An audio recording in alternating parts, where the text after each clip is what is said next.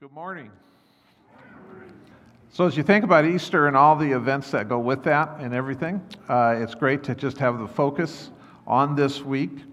Uh, Easter is one of those holidays that sometimes gets kind of lost in the translation of everything else that is going on, right? I mean, we have uh, spring break. You know, I am old enough to remember back when it was Easter break uh, in school, but now it's spring break. Know, we have chocolate Easter rabbits and we have uh, eggs that are hollow, full with great stuff, and we have baskets with green grass. And uh, sometimes I think your neighbors and my neighbors have no idea what it is that we're celebrating. They don't really understand. I know for me, uh, growing up as a non Christian, uh, Easter was always a confusing holiday. I knew it had something to do with religion, uh, that some people were very passionate about it. You know, you even think about Passion Week. What does Passion Week mean? How does that hit the ears of people who are not educated in the church?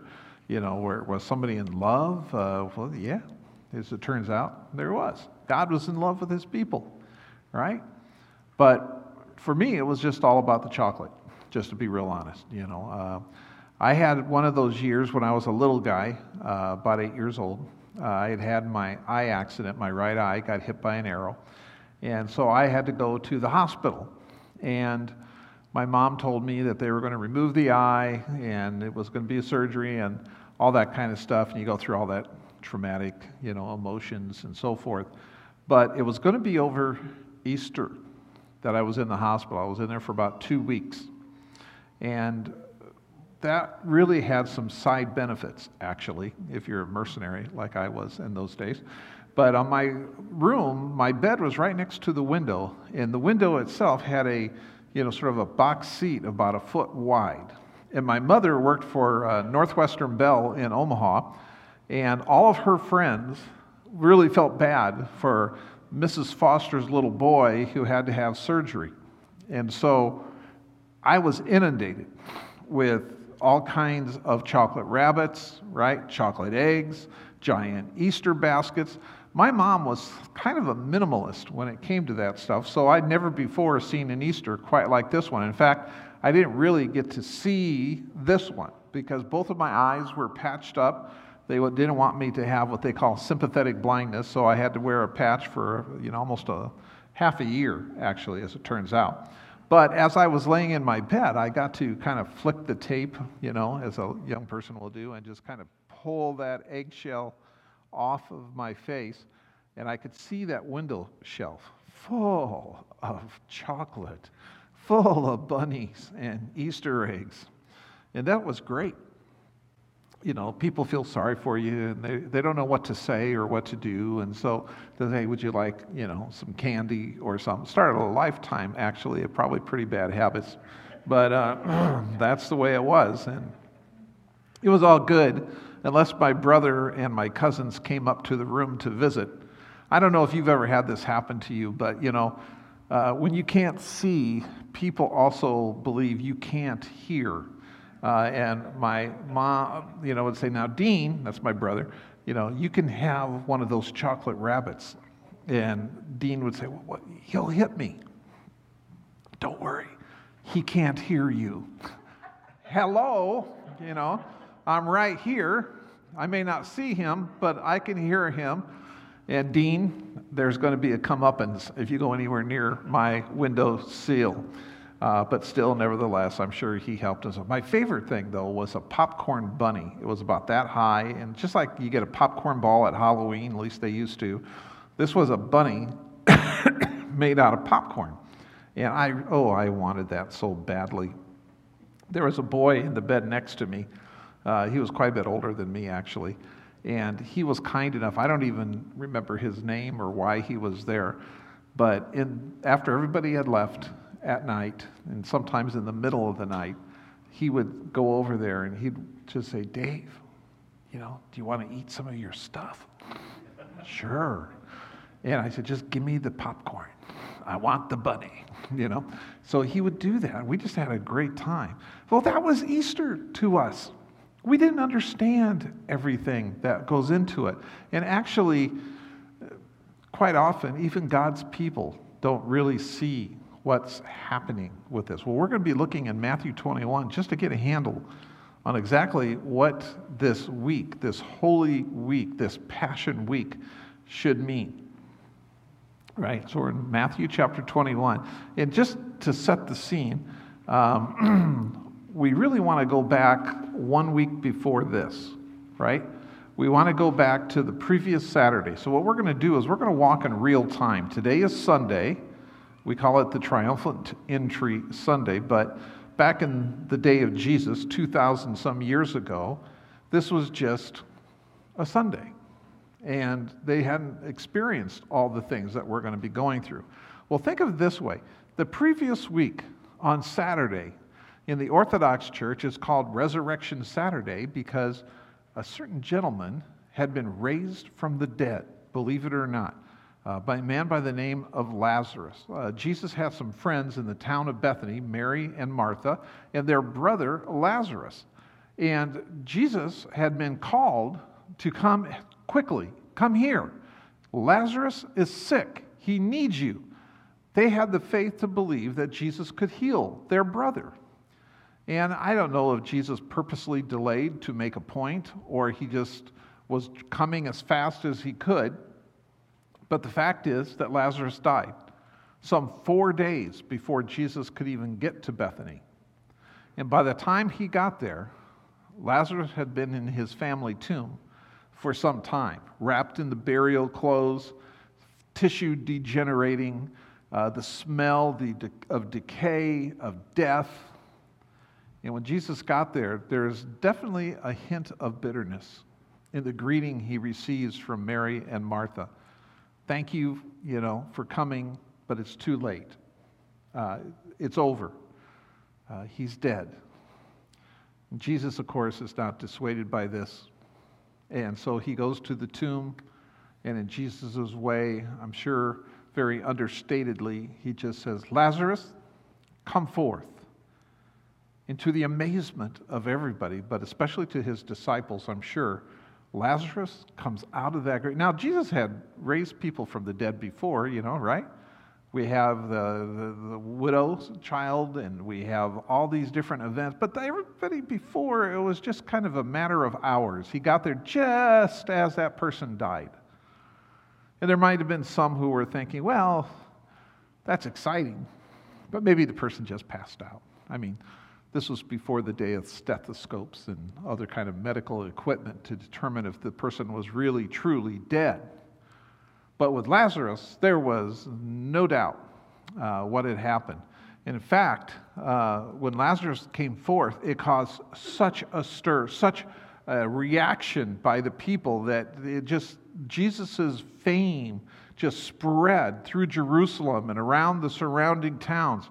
If we look in John chapter 12, uh, we see just what kind of ruckus this caused. And I call it a ruckus because the people that had formerly been faithful, loyal followers of their father's religion now all of a sudden were being forced to observe Jesus and see him in a whole different light, to listen to him. But in John 12, we read, uh, verse 9, when the large crowd of the Jews learned that Jesus was there, they came uh, not only on account of him, but also to see Lazarus. So, in a sense, they didn't just want to hear what he was saying, they wanted to see the result of his actions.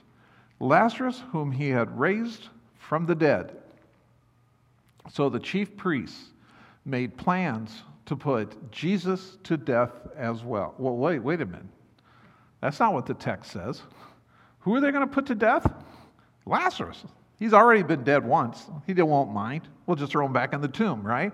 No, they had to put him back to death because the, the fame of what had happened had spread everywhere.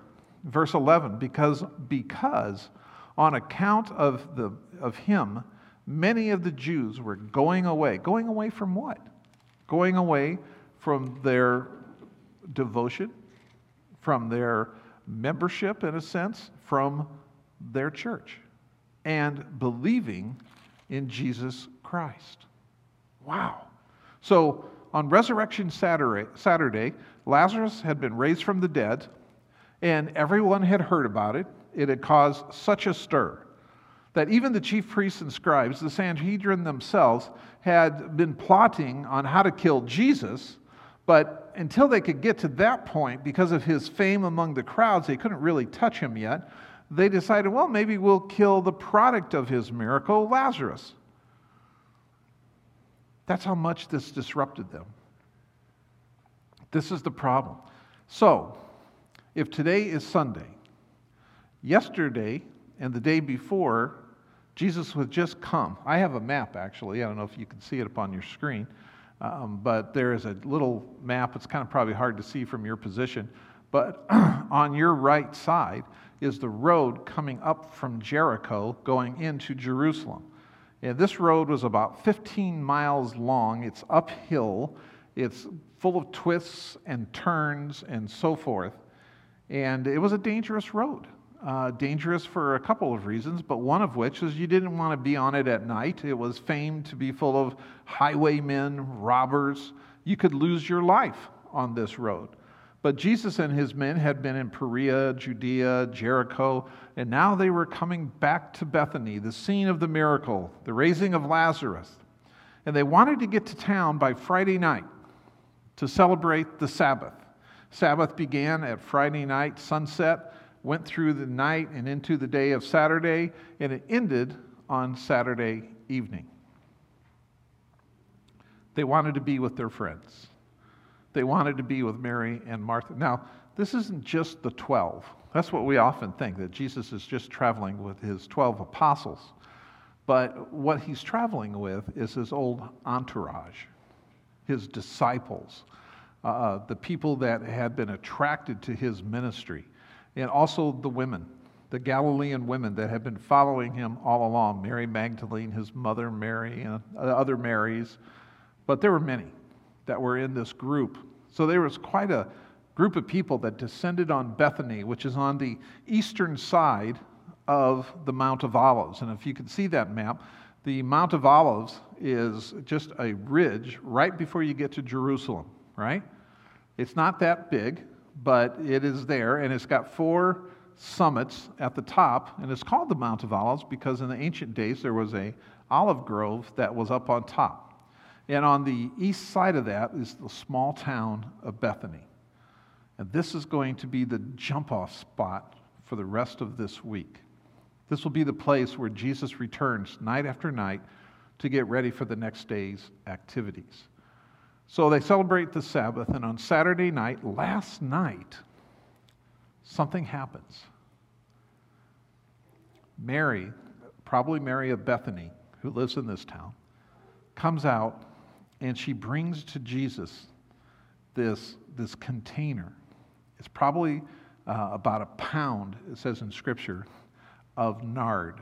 Spikenard is its official name. And it's the most wonderful perfume that you could have. Uh, its value exceeded anything that most of these Galileans had ever seen before. Uh, Mary and Martha probably weren't wealthy, but they were doing okay. It's more than likely that this perfume had been passed down from one generation to the next. It was a family inheritance. And on this particular night, without explanation, Mary approaches her Lord uh, and she dumps this. She anoints this. She sprinkles this. She puts it on Jesus. She basically is doing this. She's saying, You're the king. You're worth it. You deserve it. There's no better use for it. I'm putting this on you. Now, I don't know if you're sensitive to smell, right? I'm married to a woman that is incredibly sensitive to smell. I usually keep a bottle of cologne in my desk drawer at work in my old office because I can't put it on at home. It bothers Ione. I used to have a young man that worked with me, uh, Nate McGlumfrey. He's now a missionary in Australia but he also was incredibly sensitive to smell. And in my younger days, I was, you know, being me, a little bit ornery, and I knew that Nate was coming over to my office to meet with me. I would purposely just, you know, a couple things of cologne as before he walked in there, and he would always be, "Oh, Dave, come on, have mercy." This stuff is just stinks, you know. But this is nard, right? You're not going to Target to buy this, right? You're going to Neiman Marcus to buy this. You're going to Saks to buy this. This is the stuff. You know, and typically when you think about it, when you have a great, you know, perfume, you can just put a little bit on a fingertip and just touch your face. And instantly that smell goes out, and you can just inhabit your nostrils, your, your, your senses, and you smell it, and it will last for hours. But this is a pound. A pound. And she puts it on Jesus. Now, have you ever put something on yourself and then tried to wash it off? You know, I, I, will cut onions for chili, you know, in the middle of the winter. I love to do that, cut that stuff up. But even after I shower, my hands can still smell like onion. Jesus, no matter what he did, this smell, this anointing, it was on him. And, and why? What's the point of this? Is it a great waste, as Judas tries to say? No. It's an anointing for royalty. This is the odor, this is the scent of a, of a royal person. This is what the kings of Israel were anointed with. Jesus was being readied to proclaim who he was. That was last night. This morning, it's Sunday.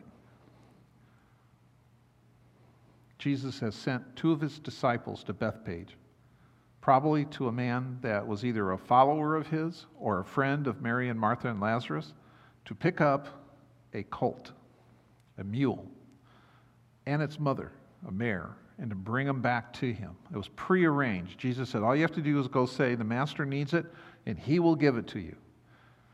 Matthew is the only one that records that there were two. why were there two? Well, in a second, we're going to see that he's going to ride this colt into Jerusalem. It's a two mile, almost uphill ride on the back of this colt.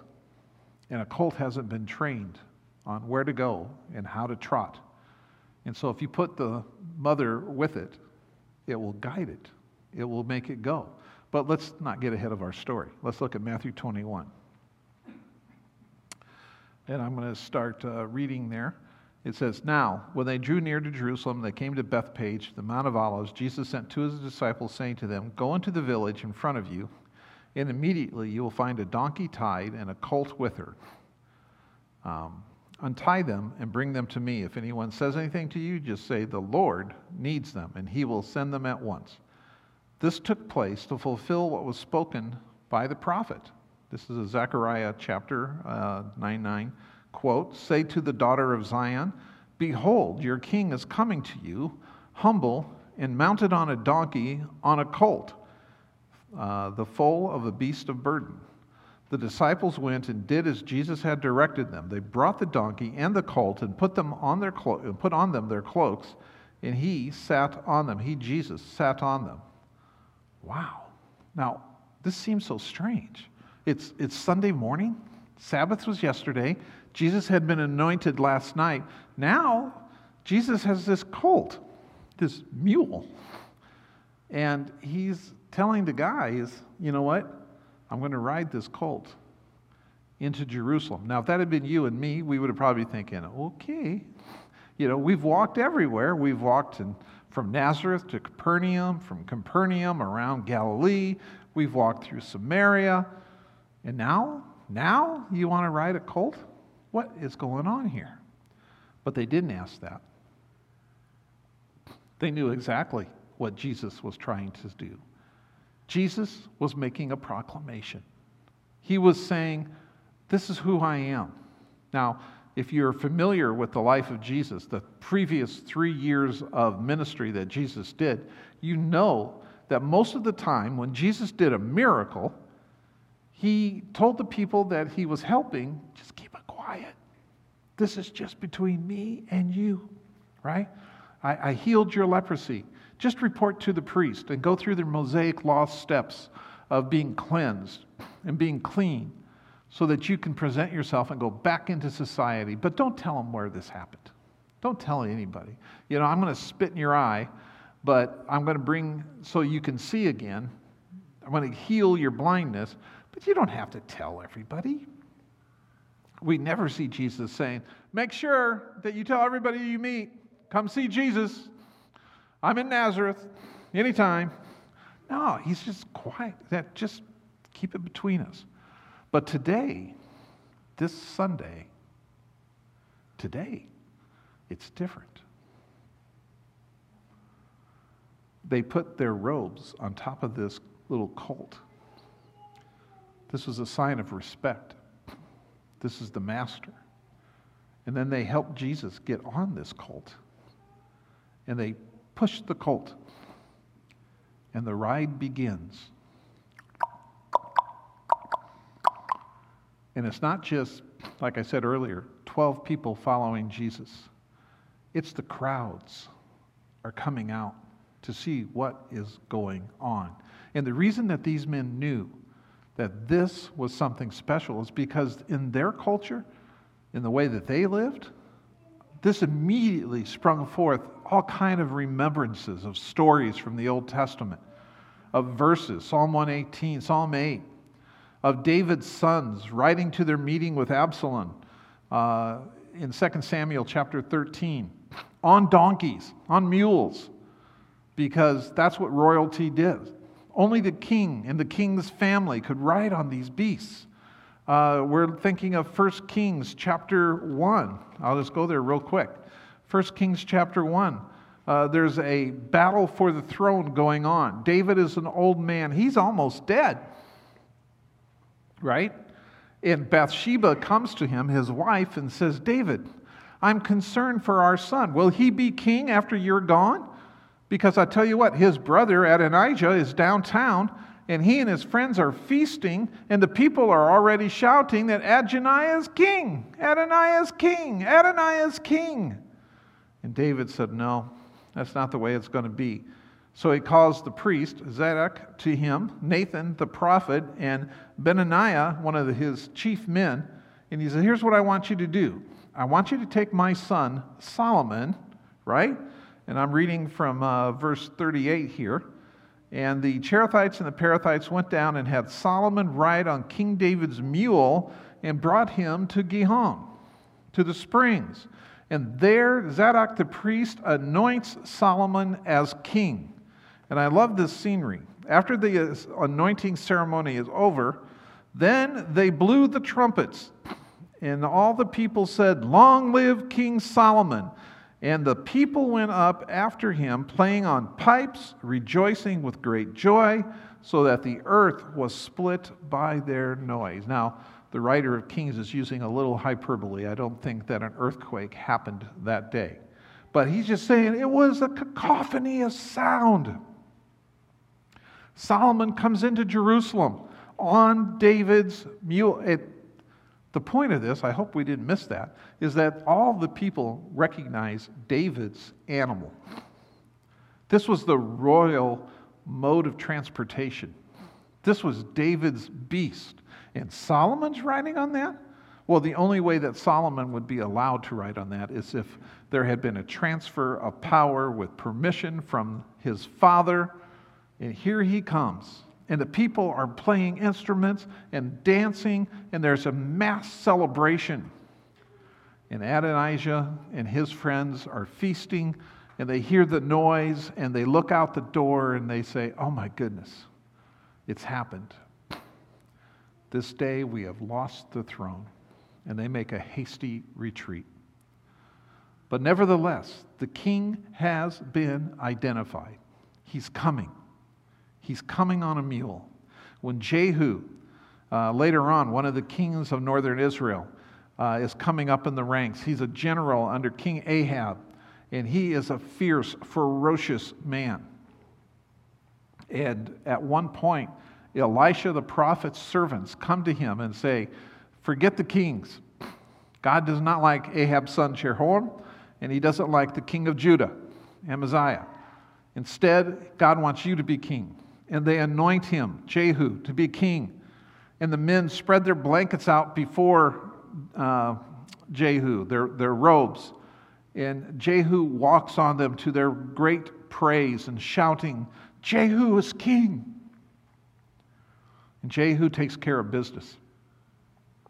He meets the other two kings in their chariots, and they ask him, Is this peace? And he says, No. And he shoots them, shoots one with an arrow right through his heart. The king of Israel, he's dead. And then they chase the king of Judah and they kill him.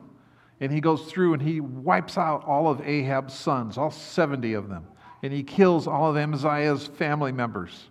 And then he invites all of the priests of Baal and says, If Ahab worship Baal a little, Jehu will worship him a lot. It, it, says in the scriptures, not one Baal priest stayed home. They all came to the temple of Baal, but it was a trap. Jehu, the king, who had been praised, who had been honored by the people with a path of robes on the ground, he kills every priest of Baal. In the intertestamental period between the closing of the Old Testament and the opening of the New Testament, the Maccabees are in a fierce revolt against their Greek overlords. Right? The abomination of desolation that Daniel had foretold had happened. The temple had been desecrated by Antiochus, the Greek general. And the Maccabees could not take it any longer, and they revolt. And against all odds, but with the help of God, I'm sure, they win. And we see Simon Maccabee, the people are cheering as he comes into Jerusalem after having won the day.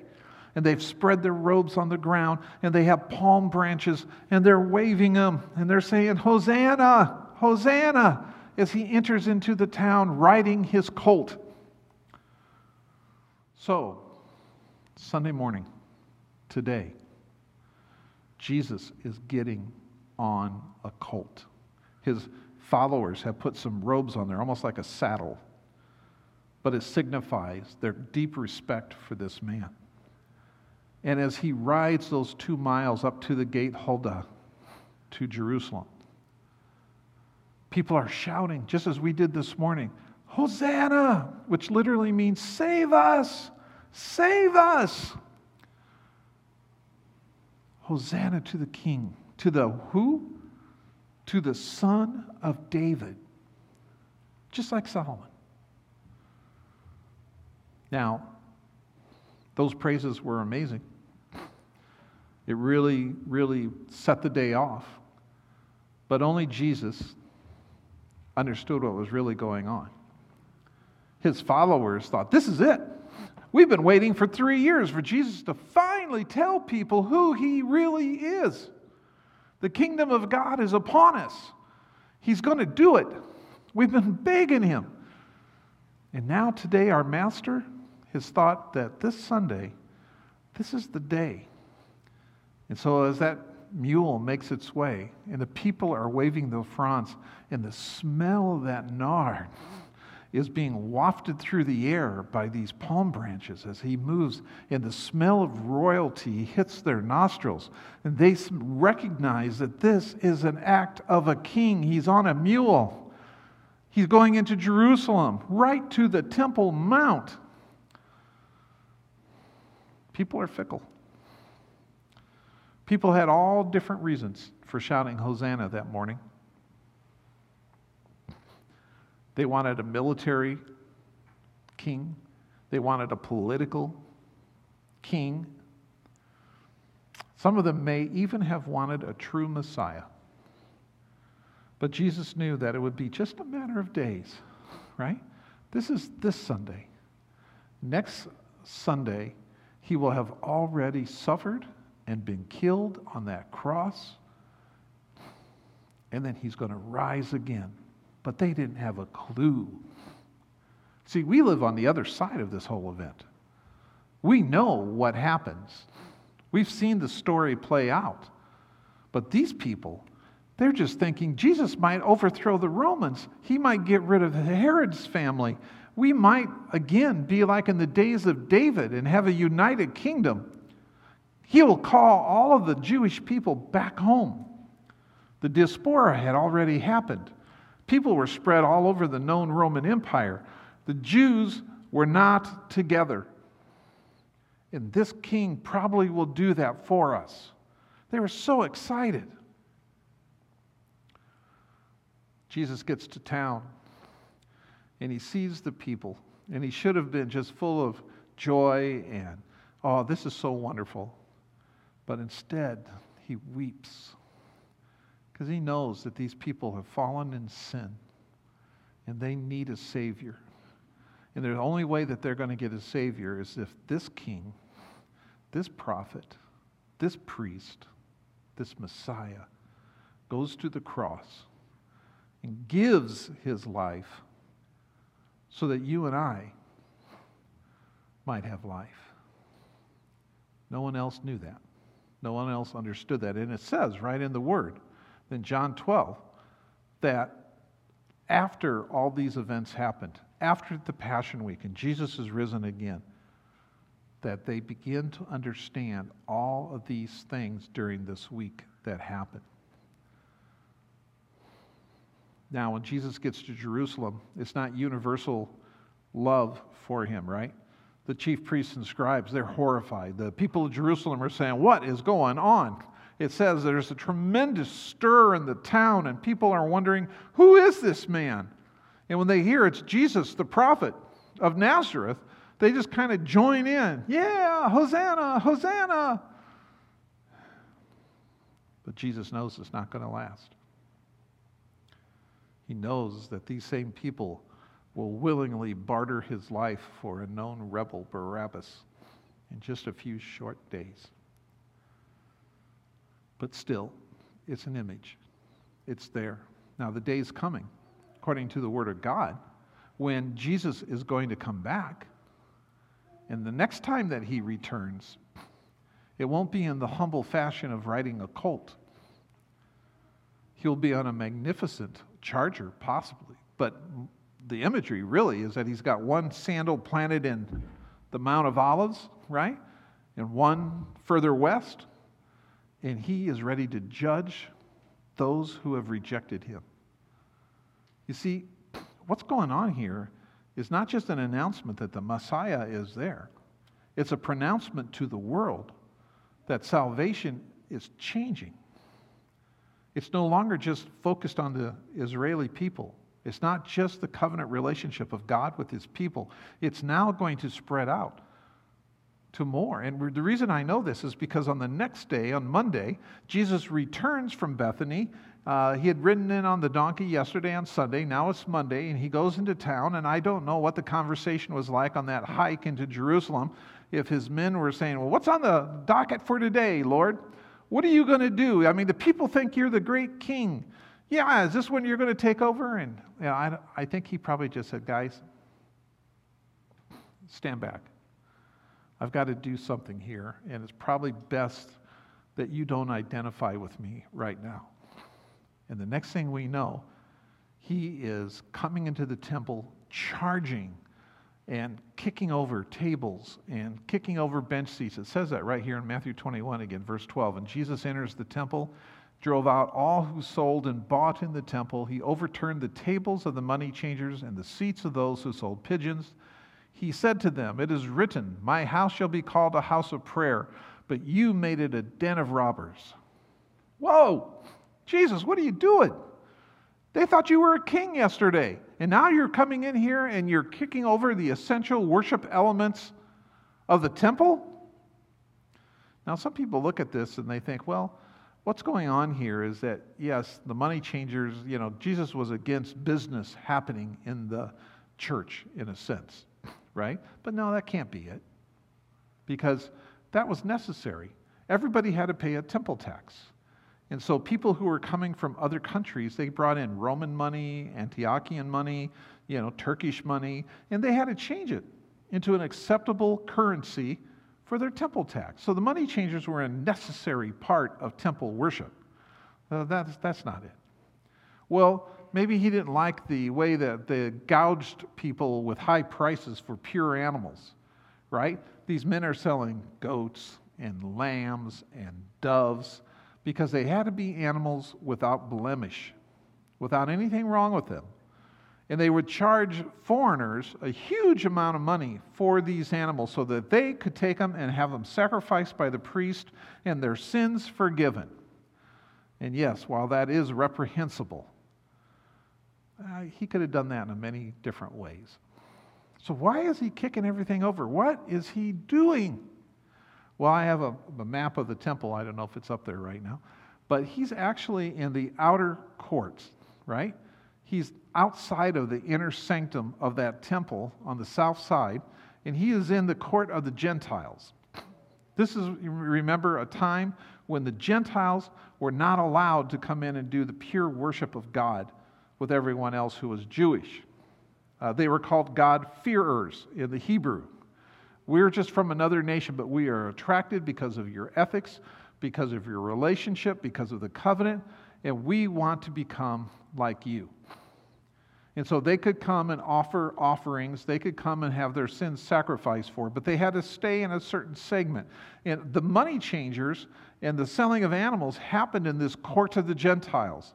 And Jesus comes through there just like a, a scythe. He just clears the area of anything that takes attention away from the fact that something new is happening. Remember, yesterday, he came into town on a colt. He announced publicly that the Messiah is here. Today, he is saying to the Gentiles, There's a blessing for you. Uh, I don't know if you're a Gentile this morning. This is amazing, right? This is the best news you could possibly hope for. Uh, before, salvation had been limited to the Jewish people in a sense, but now, I think Jesus is trying to communicate to the Sanhedrin, to the chief priests, and to the scribes that this is never going to be the same again. Right?